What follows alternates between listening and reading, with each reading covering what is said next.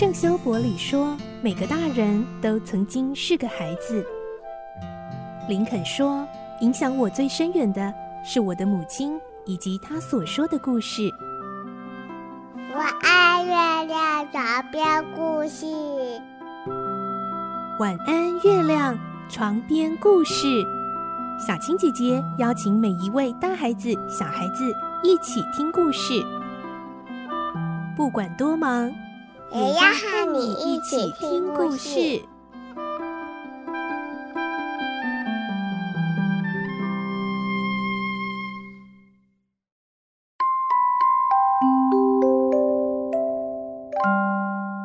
晚安，欢迎你和我们一起听故事。我是小青姐姐。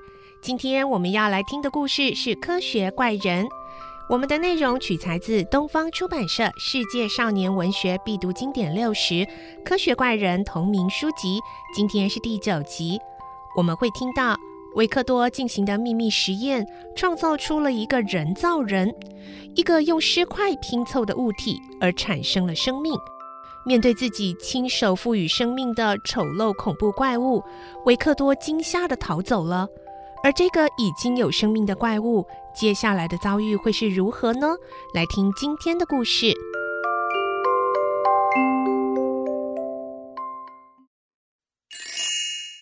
科学怪人》第九集《混沌》。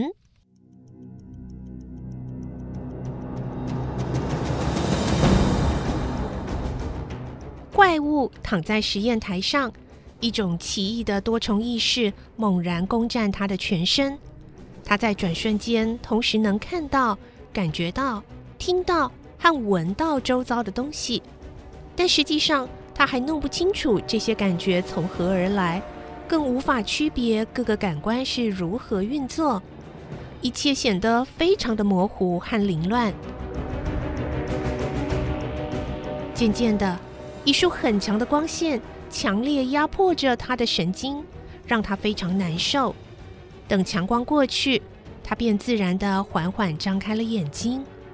这时，刚才那种奇异的多重意识忽然平静了下来，一种崭新和谐的感觉，仿佛从他的体内开始源源不绝地涌现。怪物开始呼吸。技巧显然还很生疏，一呼一吸间是那样的吃力，紧接着一种极端的痛苦感排山倒海般的袭来，他难以控制的产生了强烈的抽搐，四肢大幅度的抖动着，仿佛整个身体都要散掉了，最后他昏了过去，黑暗重新将他笼罩。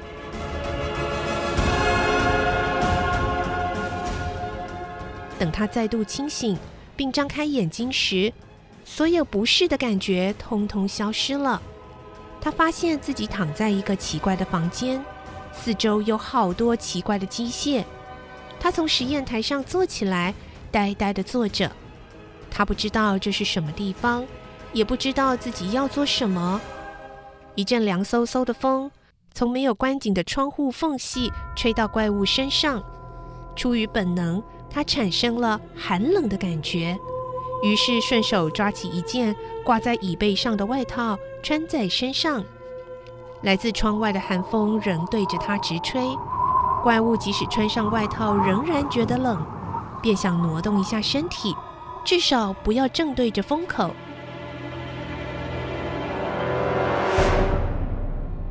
这时他发现自己真的有挪动身体的能力。手和脚全都可以听从指挥。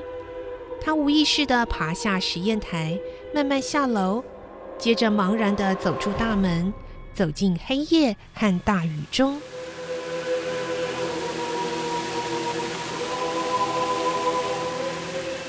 怪物愣愣地不断向前走，进入市郊一座森林里。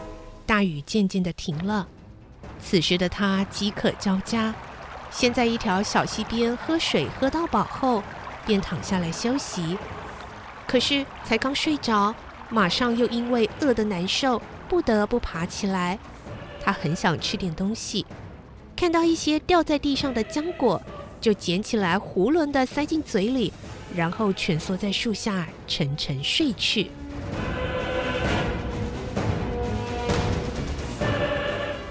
不知道过了多久，怪物再度醒来，这回是被冻醒的。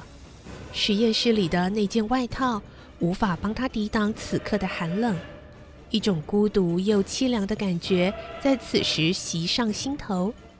他深觉自己是个无助又不幸的可怜虫，什么也不懂，也无法分辨，身边没有任何人提供协助，痛苦从四面八方残酷地向怪物袭来，承受不住的他便坐在地上 痛哭流涕。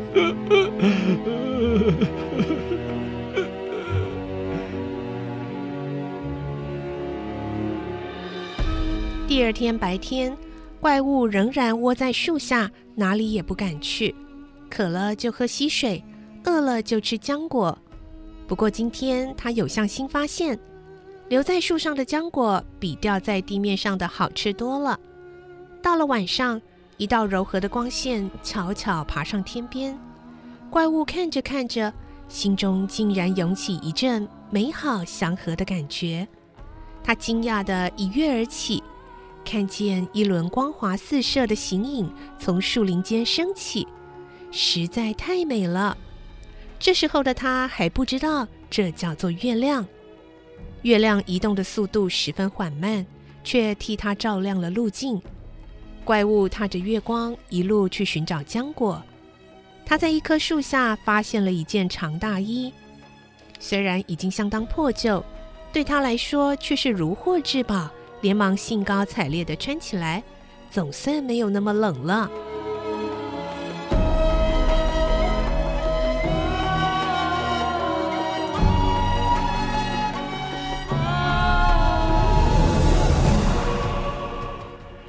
天过去，怪物始终没有离开过这片森林，多半时候他都只是呆呆地坐着，心里没有什么明确的念头。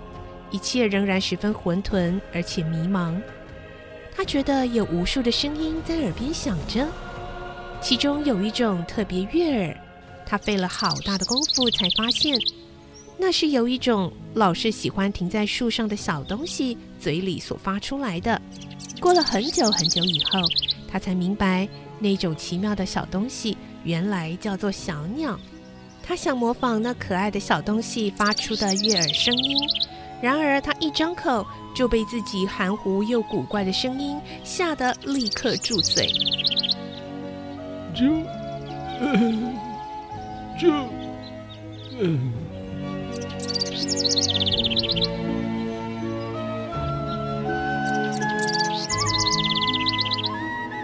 又过了几天，外头的天气似乎越来越冷，即使紧紧裹着那件捡来的旧大衣。怪物还是不断地浑身发抖。有一天，当他冷得受不了时，无意间发现一堆大概是流浪汉留下来的火堆。他小心翼翼地靠近，感受到一股强烈的温暖。这下子他明白了，原来这堆东西能制造温暖，赶走讨厌的寒冷。他巴不得能更暖和一些，便将两只手伸进火堆里。没想到，一股剧烈的疼痛使他立刻把手缩了回来。怪物惊讶地想着：“多么奇怪啊！同样的东西，却能产生两种完全不同的感觉。”他好奇地不断研究那堆火，陆续有不少发现。他发现，当火快要熄灭时，只要拨开树枝，让风灌进去，便立刻窜起一道火舌。火堆里的原料原来是在树林间常见的树干和树枝，而且要加入干的树干或树枝，才能让火堆保持燃烧。最棒的是，到了夜晚，怪物欣喜地发现，火堆不但能够提供温暖，让食物更加可口，还能带来光亮，实在是太神奇了。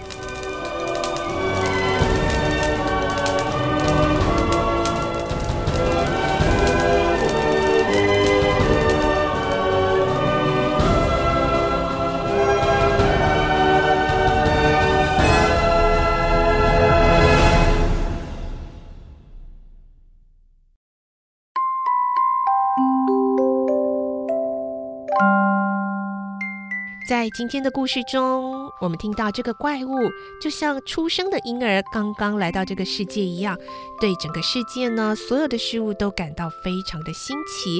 但是呢，他也感受到很多很多的挫折。